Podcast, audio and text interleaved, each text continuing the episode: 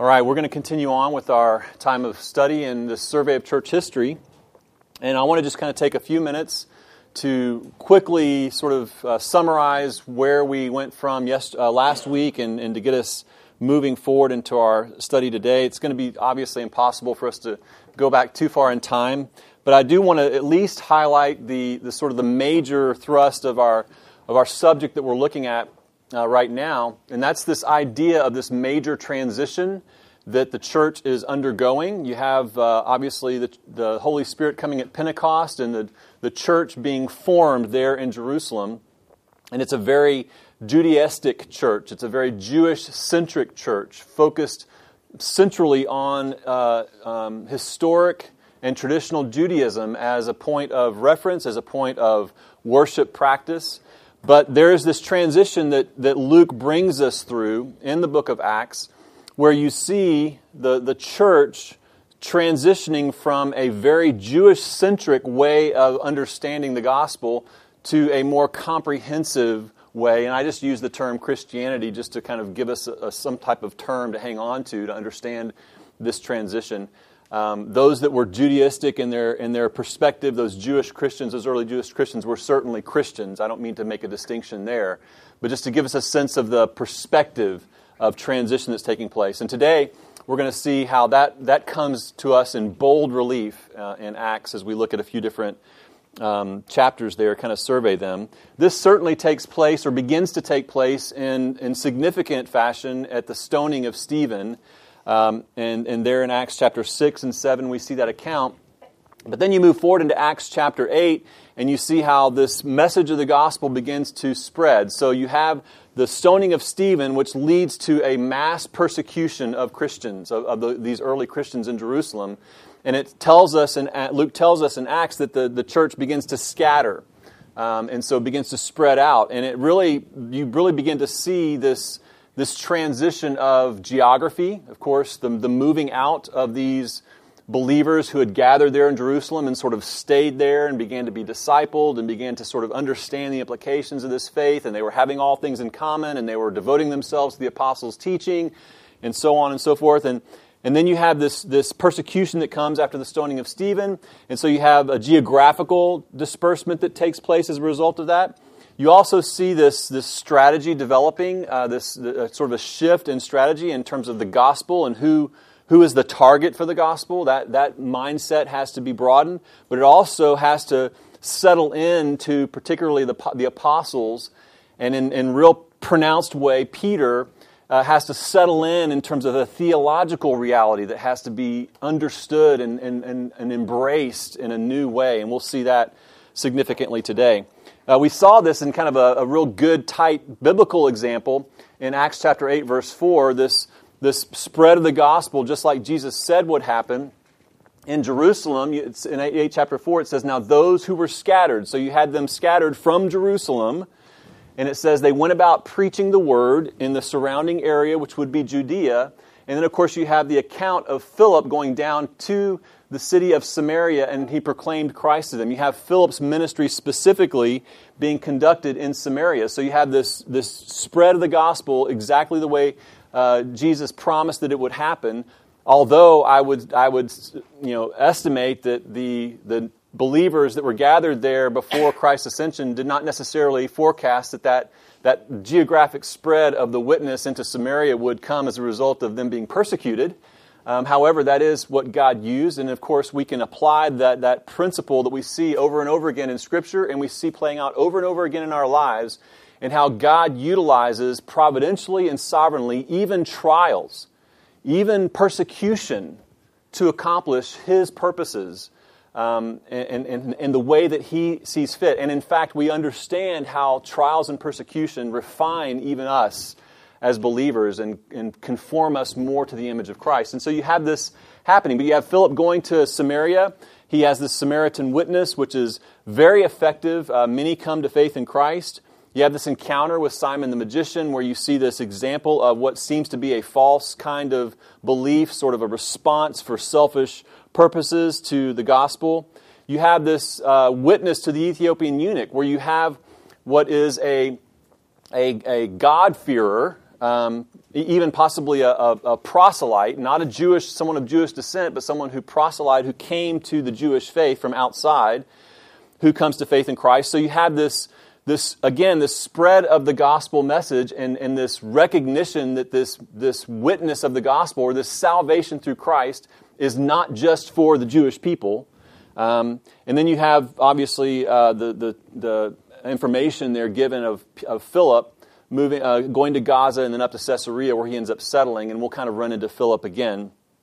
But that's kind of the, the spread there that takes place. But that, that leads us to another pivotal moment in Acts chapter 9, and that's Saul's conversion, which is kind of where we left off. We did not get too far in this particular uh, portion, we just kind of announced it basically. And so today we want to spend some time digging into this a little more deeply. Obviously, this is probably one of those accounts, one of those passages of Scripture that you're very familiar with in terms of the details of what takes place.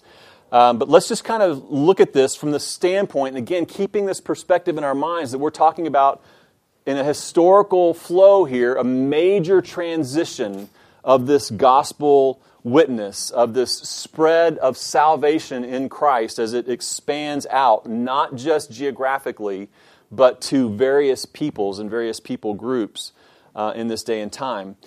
You see this um, beginning here in Acts chapter 9, verses 1 through 6.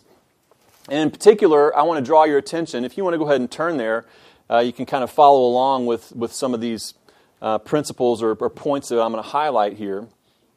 But you, you see where uh, Saul, who becomes Paul, obviously, where he is at the opening of Acts chapter 9. We already saw that he was at the, the, the martyrdom, the execution, the stoning of Stephen. We, we saw that. We also saw in Acts chapter 8 where he was basically uh, you know, the leader of this wave of persecution. Um, he, was, he was the one that was on the forefront of that, leading that cause. And here we see at the very beginning of Acts chapter 9, it says, But Saul, and here's his state of mind, here's his mission, here's his zeal, still breathing threats and murder against the disciples of the Lord went to the high priest and asked him for letters to the synagogues at Damascus, so that if he found any belonging in, to the way, men or women, he might bring them bound to Jerusalem. So this is, this is Saul. This is sort of the profile of Saul at this particular time, breathing threats on a mission to destroy this, this thing called the way. Paul's view of himself was that he was a, a man of righteousness, that he was a defender of God, of the law of God, of God's chosen people. He, he, is, he is on the right side of this whole equation.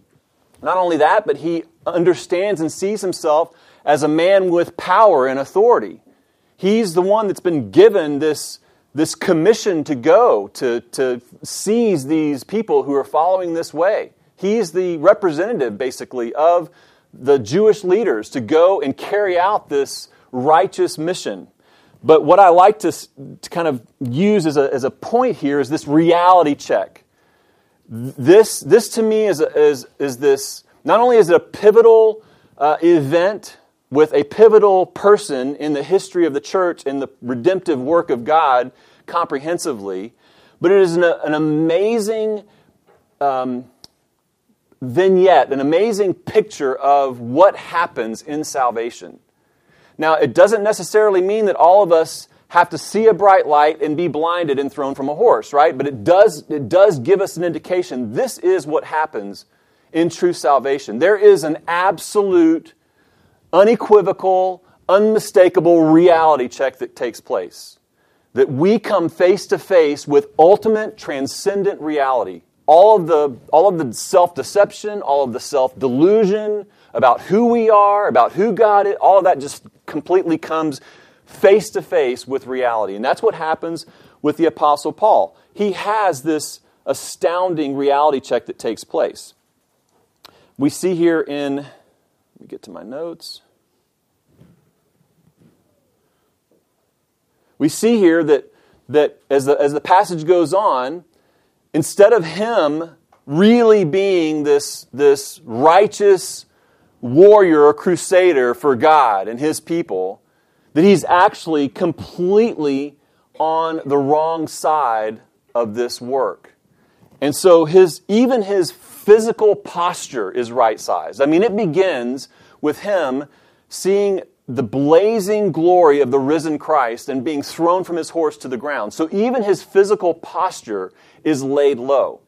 And he's blinded by this. So, so this reality, this ultimate reality that he has to face, it actually has a, a right sizing, I will call it. It puts him in right disposition before this holy God, this risen Christ.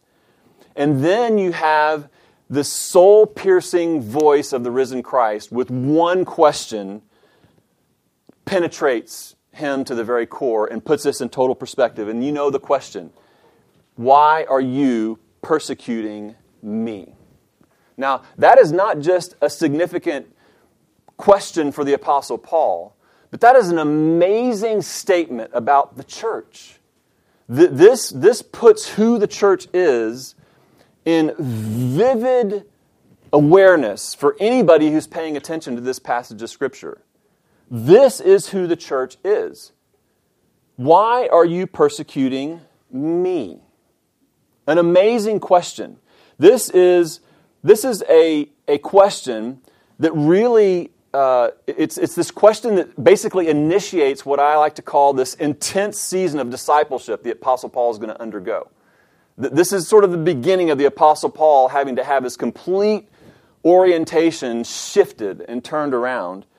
Um, and, and, but it also is this confirmation of what Jesus prayed in John chapter 17 in that high priestly prayer. This just says this is true. What Jesus prayed for, and of course you know when Jesus prays, it's gonna he's praying according to the will of God perfectly. It will come to pass. It will be so. So turn to John chapter 17 and let's just look at that so that we can understand, as we're thinking about the church and the church history, that we have a clear under, understanding, even from this example in Paul's life, of who the church is. John chapter 17, you can just look. You, you, there's, there's a lot there, obviously. This is a very rich pa- uh, passage of Scripture, this whole high priestly prayer. But I would just draw your attention, starting in verse 20 Jesus is praying. He says, I do not ask for these only. So, his beginning of his prayer, he's praying for the, the 12, the disciples that are with him. He's about to go to the cross, and he's praying for them that they would be held, that they would be kept, uh, that they would be protected, that they would be protected from the enemy. He's praying for the 12. But then he begins to pray for Paul, for the Samaritan believers, for the Gentile believers. He's praying now. This is, this is a forward looking prayer into Acts, basically, and even into 2018 at Faith Community Church. He says, I do not ask for these only, but also for those who will believe in me through their word, that they may all be one. Just as you, Father, are in me, and I in you that they also may be in us, so that the world may believe that you have sent me. The glory that you have given me, I have given to them, that they may be one, even as we are one, I and them, and you and me, that they may become perfectly one, so that the world may know that you sent me and loved them, even as you loved me. This is the church. This union, a perfect union with Christ Himself. And Jesus makes this crystal clear to Paul, completely reorients his understanding of what this way that he refers to really is all about. Not just what the movement is about, but who these people actually are. By this question, why are you persecuting me? That we may become perfectly one, and that the world may know that you sent me and that you loved them even as you loved me we can't, we can't overstate this truth in terms of our understanding of what it means for us to be called by God and brought by His grace and the work of Christ on the cross into His body, the church. There is a oneness here with Christ Himself, so much so that the enemies of Christ are accused, in Paul's case, of persecuting him. It's personal. When we are thinking about our own identity, our own sense of purpose, if you want to go to a, a place of, of, of reality in terms of this reality check, this is a place you can go to and have your whole perspective on what it means to be in Christ reoriented as it's needed. That even, even when we're being persecuted, that we are identified with Christ. We see this all throughout the New Testament. Even Peter talks about this in his letters of how we are, we are persecuted and we shouldn't be surprised by it because we're just identified with Christ as he was persecuted, as he suffered. That's just that's the oneness in Christ. So this is an amazing encounter and an amazing statement with one question. Jesus penetrates through every false notion of who the church is and he cuts right to the chase. And he says, Why are you persecuting me? Of course, the, the Apostle Paul, Saul at the time, still is not clear on the matter, as you might imagine. I mean, this is a pretty overwhelming experience for him. He asked the question in verse 5 Who are you, Lord? And he said, I am Jesus, and he reemphasizes the point, whom you are persecuting. And then the Apostle Paul has this idea of power and authority reoriented because Jesus says, But rise and enter the city, and you will be told what you're to do. Let, let me clarify for you, Saul, who really has power here, who, who is really in charge. Now, I want you to just think about this experience, even though we, we tend to look at this experience of the Apostle Paul and we tend to sort of elevate it in certain ways to some, some sort of almost even a, um, I don't know, a fantasy version of, of reality. But if you just think about salvation, about real salvation, is this not what happens? Is this not what must happen? That we must come face to face with the living God and His brightness and His glory and His holiness and have that give us a clear picture of who we are in light of that? So there's so much so that we fall we, we, just, we, we just fall out recognizing His glory and our sinfulness. And then we recognize who really is on the throne, who really is in power, even over us. And then we become submissive to His loving identification of us with Him in perfect union as His people. And so we go and we wait for Him to tell us what we're to do. That's salvation. That's walking with Christ. And that's what the Apostle Paul experienced. The chapter goes on after this amazing conversion account, and you see him having this sort of this commission that takes place um, in the account there in, in chapter 9, verses 10 to 19, where the Lord appears to a Jewish disciple in Damascus, which gives us an indication, obviously, that the gospel had reached even as far out as Damascus. Uh, quite, quite possibly as a result of this persecution and, and, and Jewish Christians spread. We know, as we looked at this earlier, that, that Jewish, uh, Jewish people came from all over the place into Jerusalem for Pentecost. We looked at that sort of that, that diagram that had them coming from all over the place. So it's totally realistic to, to accept the fact that there would be believers, Jewish believers in Damascus, and certainly there was one named Ananias. The Lord appears to him and tells him, You need to go find Saul of Tarsus. And here we get an indication of Saul's reputation. Because Ananias, even though he recognizes that he is receiving a vision from the Lord, because he addresses him as Lord, Ananias immediately addresses him as Lord. What, what, what would you have me do? And he says, I need you to go and find Saul of Tarsus. And he's a little nervous because he knows what Saul's reputation is.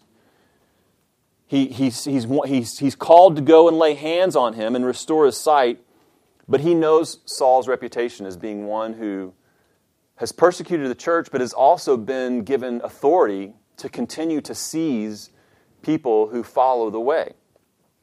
And so he's a little bit nervous. Now, here's where this commission takes place the, the actual commissioning of the Apostle Paul as the apostle to the Gentiles is first delivered to this man, Ananias, prior to him going to find Saul of Tarsus and restore his sight by, laying, by the laying on of hands. It says in verse 15 and 16, But the Lord said to him, Go, and here's the commission, for he is a chosen instrument of mine to carry my name before the Gentiles and kings and the children of Israel. For I will show him how much he must suffer for the sake of my name.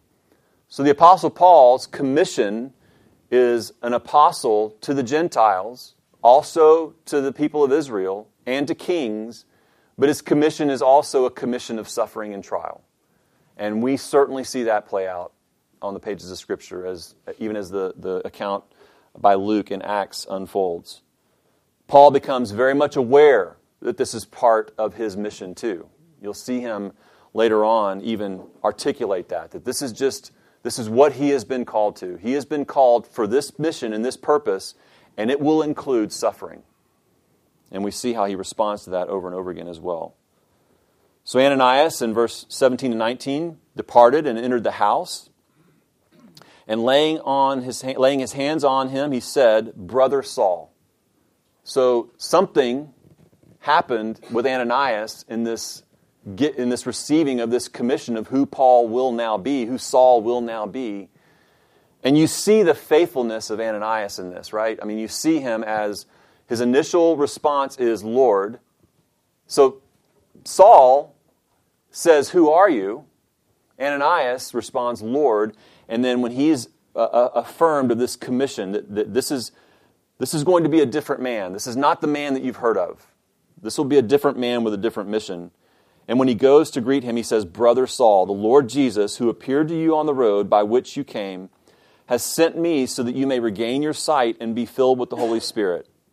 And immediately something like scales fell from his eyes, and he regained his sight.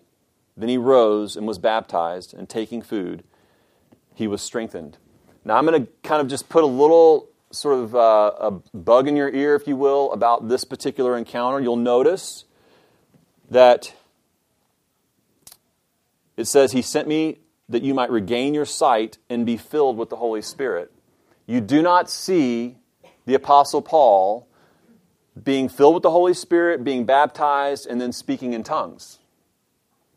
So just put a comma there. We're going to talk about that in more detail as we, as we take some time, possibly week after next, to uh, look at this whole issue of the baptism of the Holy Spirit in light of God's redemptive work in, in the church. Um, we're going to take a look at that and try to un- come to an understanding of it that is really clear and, and, and um, apparent from the pages of Scripture. But this is just a note there that the Apostle Paul himself is not, uh, not rising up and speaking in tongues because that already happened at Pentecost with the Jews. And we'll talk about that uh, further when we get to that point. So, interestingly enough, Ananias is a, a, a, key figure in this progression. You even have this location in Damascus that is believed to be the house that he went to. It's been turned into a church uh, there in Damascus. Um, so, an interesting little historical feature there.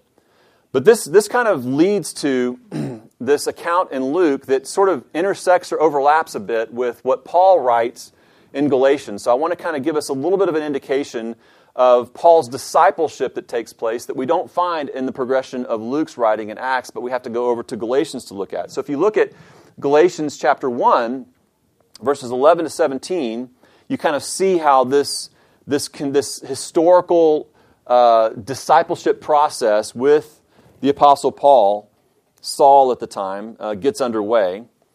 Of course, he's, he's taken into Damascus after he's blinded on the road, and so he's in Damascus when Ananias comes to him and lays his hands on him. Something like scales fall from his eyes, his sight's restored, he receives the Holy Spirit, he's strengthened. He hadn't eaten in three days or so, so he's strengthened, he takes food, he, he gains his strength. But you have in Galatians chapter 1 some elements here that give us an indication of, of Paul's development as an apostle. The first thing you see is in Galatians chapter 1 is that he was discipled by Christ for three years. In fact, let's just, I'm going to turn there as well.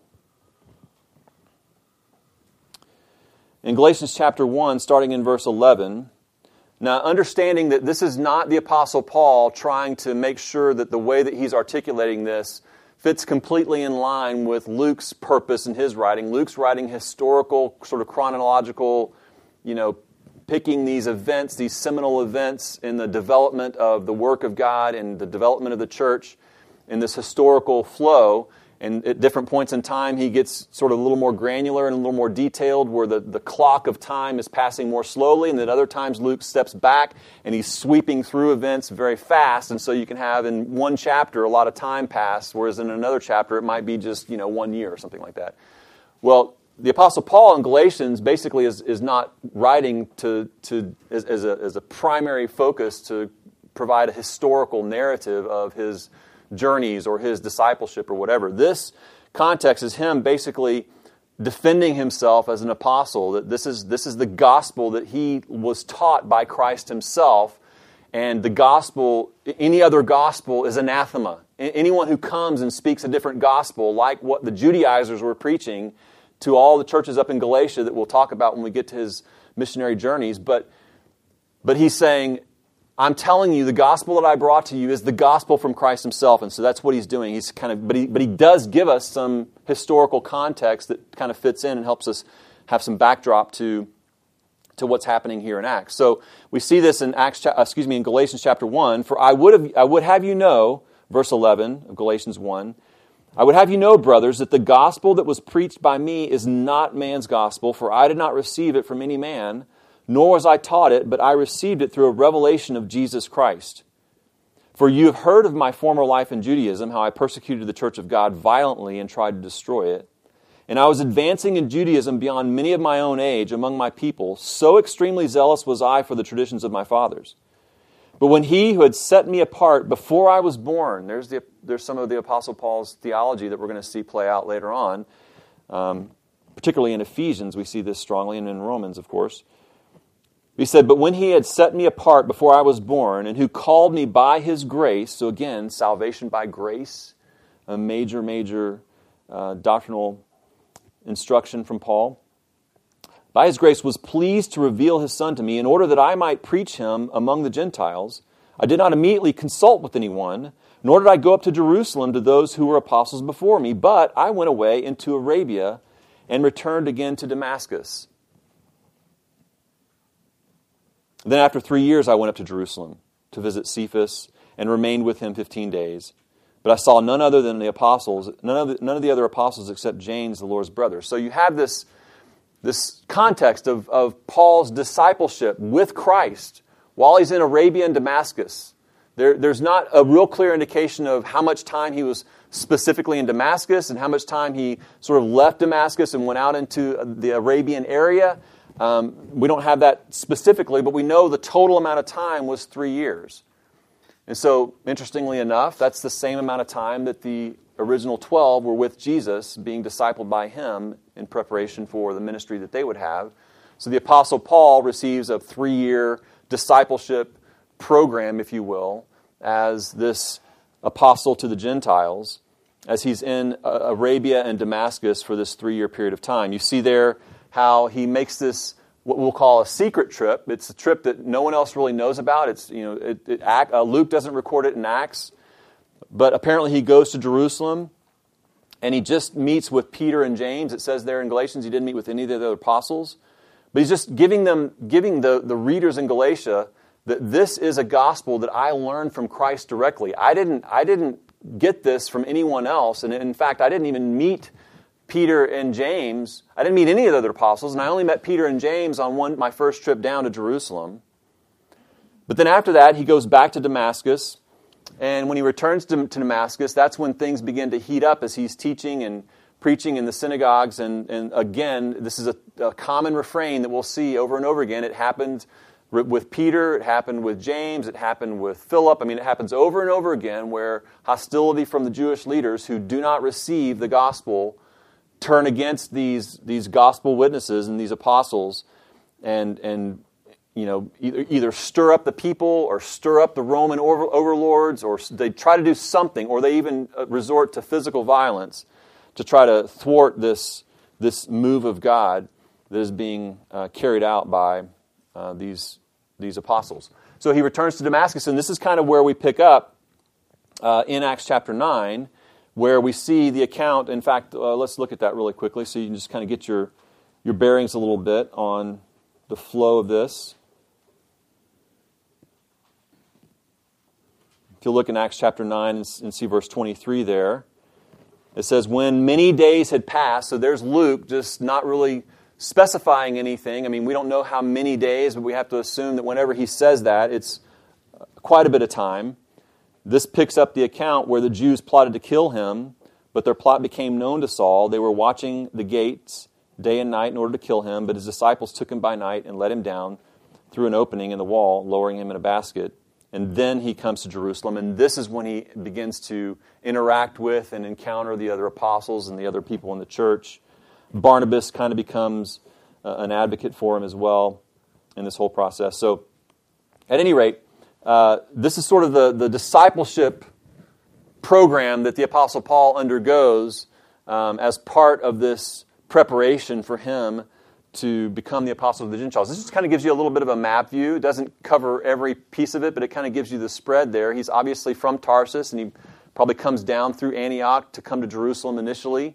Um, and then, you know, where Stephen is obviously stoned, and then he makes his way to Damascus and out into Arabia. You see that little looping thing there where he's going out into sort of the area of Arabia and then back to Damascus. This doesn't give you the reflection of this other journey down to Jerusalem, but this is just sort of the, the initial time where he's in Damascus and Arabia. Just to give you kind of a lay of the land there, his early travels uh, and what he did.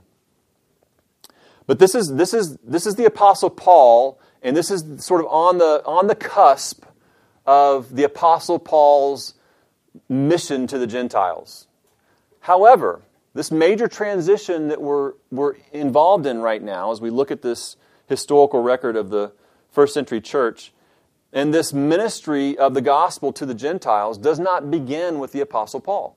It actually begins with Peter. And this is what we see next in this whole major transition. And this is where we really start to see this transition in theology, this transition in thinking that has to take place, particularly represented by Peter. But Peter certainly is representative of the others who were of Jewish descent and, and Jewish background and Jewish faith and Jewish practice and Jewish worship, who were coming to faith in Christ, either the apostles and the disciples who were with him while he was here, while Christ was here ministering and teaching, or those who were coming to faith in Christ as a result of the apostles' witness at, after Pentecost.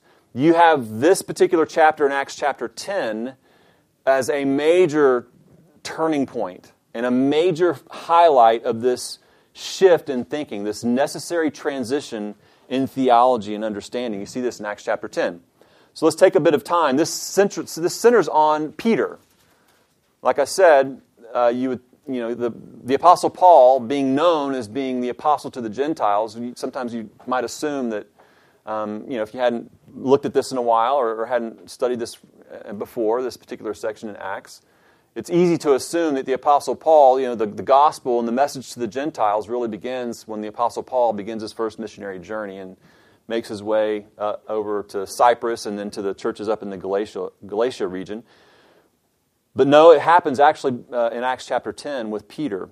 Of course, this is a statue of Peter in uh, St. Peter's Circle in uh, Vatican City. And you'll notice, just as the way it actually is, that he has the keys to the kingdom of heaven in his hands. That's probably how he looks right now. Uh, just kidding. Um, this is obviously a very Catholic representation of Peter, but I just put it up there for just a visual aid, that's all. It's not a theological statement at all. Um, so, Acts chapter 10. So, let's kind of take a look at this major transition that takes place, primarily involving Peter. This is the account where Peter uh, goes and brings the gospel to Cornelius and his household. Cornelius, this uh, centurion of the Italian cohort, we're told at the very beginning of Acts chapter 10. Now, in just looking at this, we, I don't want to, we can't spend a lot of time going through every, every little detail of this account, but I do want to kind of draw your attention to some of the, the key points here that I think are really compelling indicators of this major transition that's actually taking place. When you look at this account of, of, of the gospel coming to Cornelius, this, this Roman centurion and his, his family, you see some key uh, indicators that this, this major shift is indeed significant. It is no small thing. Uh, the first one I would just kind of draw your attention to is you have what obviously is a necessary preparation for this, this gospel witness and this major shift in the gospel coming to those outside of Judaism. Uh, this preparation that obviously is necessary. It begins with these visions. You see in, in Acts chapter 10, verses 1 to 16, the vision begins, uh, the first vision begins with Cornelius, where he, uh, it says about the ninth hour, he, in verse 3 of Acts chapter 10, he saw clearly in a vision of an angel of God come in and say to him, Cornelius. And he stared at him in terror and said, What is it, Lord? And he said to him, Your prayers and your alms have ascended as a memorial before God, and now send me, men to Joppa and bring one Simon who is called Peter.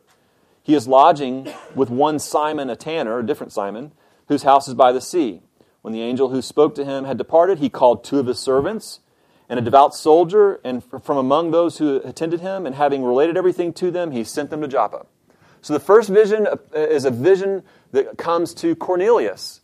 Cornelius is a God-fearer. He is, he is one who uh, it says here that he, his, his, um, your prayers and your alms have ascended as a memorial before God. So here's, here's someone who is outside uh, the Jewish circle, but who has embraced belief in the one true God.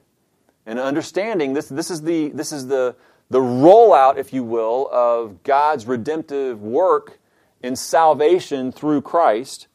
So he's still on the periphery of it, but he's definitely a, a, a faithful God-fearer and one who believes in the one true God, the God of Abraham, Isaac, and Jacob, but he's a Gentile. He's a Roman centurion. And this first vision comes, and then you have another vision. You have Peter, who is in a totally different place, not even near Caesarea. And it, it, he's on the housetop uh, praying and um, he becomes hungry. He falls into a trance. And then he sees something like a great sheet descending, it says in verse 11. And it's like a sheet that's being let down by its four corners upon the earth. And in it were all kinds of animals and reptiles and birds of the air. And there came a voice to him Rise, Peter, kill and eat. Okay, this, these are unclean animals. These are, these are animals that, from the Jews' perspective, you don't even touch. And yet this voice says, Rise, Peter, kill and eat. But Peter said, By no means, Lord, for I have never eaten anything that is common or unclean. Common or unclean is a key idea or principle that you need to keep in mind here in this account. I have never eaten anything that is common or unclean. And the voice came to him again a second time What God has made clean, do not call common. This happened three times, and the thing was taken up at once to heaven. So, just to give you perspective here about this necessary preparation, a vision of an angel comes to Cornelius one time. Got it. Calls the men, sends them to go find whoever this Simon Peter is who's with Simon the tanner. I don't know who this guy, but I'm, gonna, I'm doing it. Done. Peter, three times, three times has to receive this vision. He's still resistant. This is how ingrained this principle is in his mind and in his theology. May it never be that I would touch or come near anything common or unclean. Well, it says in verse 17, you begin to have another indication of how major a transition this is because you see Peter's reaction in his state of mind. He's described as being perplexed and pondering what this means. Like his state of, he, like Cornelius, the vision, obedient, sends the guys to go find Peter. Peter, three times he sees the vision, this vision, and he doesn't know what it means. Even though he was told directly what God has made clean, don't call common or unclean. So in verse 17 it says, While Peter was inwardly perplexed as to what the vision he had seen might mean, behold, the men who were sent by Cornelius, imagine that, having made inquiry for Simon's house, stood at the gate and called out to ask whether Simon, who was called Peter, was lodging there. In verse 19, and while Peter was pondering the vision, he's still stewing over this. The Spirit said to him, Behold, three men are looking for you. Rise and go down and accompany them without hesitation, for I have sent them. So Peter responds as he's told.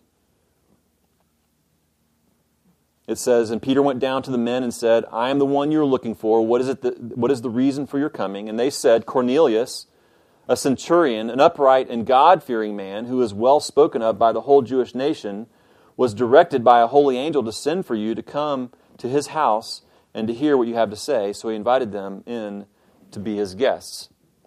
Well, you have this other indication. Once Peter gets to Cornelius' house, you have another indication of how major a shift this is when you see what, what Cornelius does when Peter walks in. You see this in verse 25. It says, When Peter entered, Cornelius met him and fell down at his feet and worshiped him. Cornelius responds with Peter's entry as though he is to be worshiped. This certainly is taking Peter off guard. Peter lifted him up, saying, Stand up, I too am a man. And as he talked with him, he went in and found many persons gathered. And then he says this you have, you have this, what I call Peter's insult slash confession. Because what Peter says basically is, you know, I really shouldn't be here. That, that's what he says. He says, he, after he lifted him up and he, and he humbly said, I'm just a man, just like you. And he talked with them. He went in and found many persons gathered, verse 28, and he said to them, You yourselves know how unlawful it is for a Jew to associate with or to visit anyone of another nation, but God has shown me that I should not call any person common or unclean. Peter's starting to understand now. He's starting to see, after having to have this vision come to him three different times. After that, resulting in him pondering it, being perplexed by it, not sure what it means, having a direct word from the Spirit of God go with these men to Cornelius, having him go to Cornelius, and Cornelius just not knowing what this all means either and falling down at Peter's feet and worshiping him. Peter then recognizes okay, normally I shouldn't be here. I shouldn't be associating with you. I shouldn't be seen with you. But, but, I have a confession. I'm starting to see God has shown me that I should not call any person common or unclean. This is not about reptiles on a sheet, Peter, and he's getting it. But this is a major, major turning point for him. Well, it doesn't end there because as the story goes on, you see that the, the, as Peter is teaching them, he's, he's understanding what's going on, and he's teaching them. And uh, it says,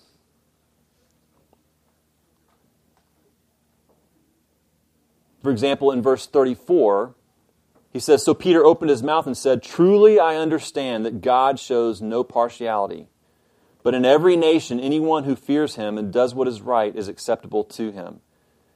He goes on to begin to teach them, and it says down in verse 44 while Peter was still saying these things, the Holy Spirit fell on all those who heard the word.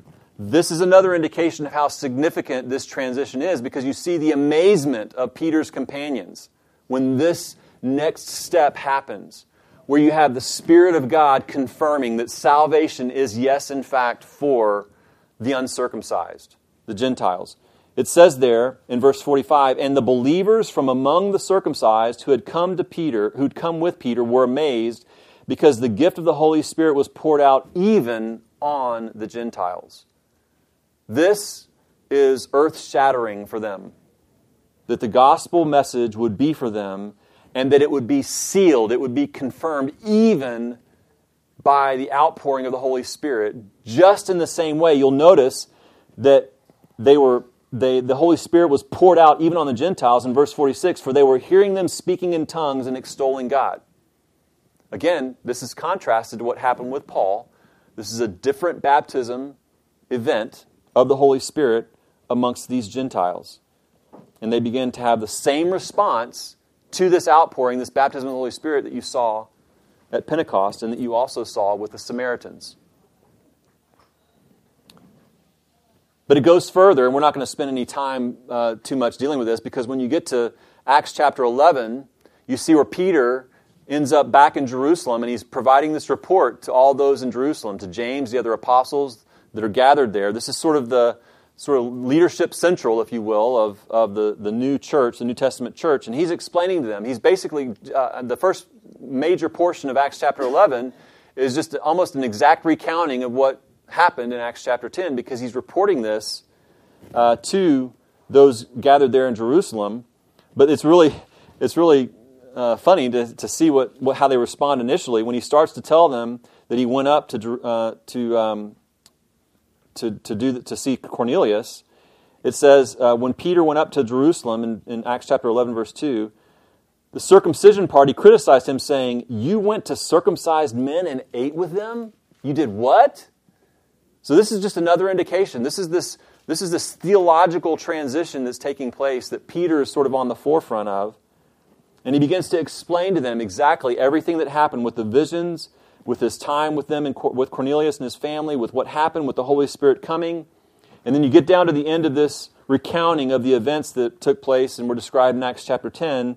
And in Acts chapter 11, verse 18, when these uh, Jews in Jerusalem, these Jewish believers in Jerusalem, heard these things, they fell silent. Stunned silence. They can't believe that this is happening.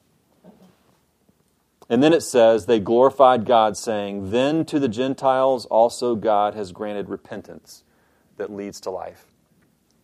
This is the beginning of this major transition from a Judaistic, Jewish centric understanding of the gospel to the gospel for every tongue, tribe, and nation, circumcised, uncircumcised.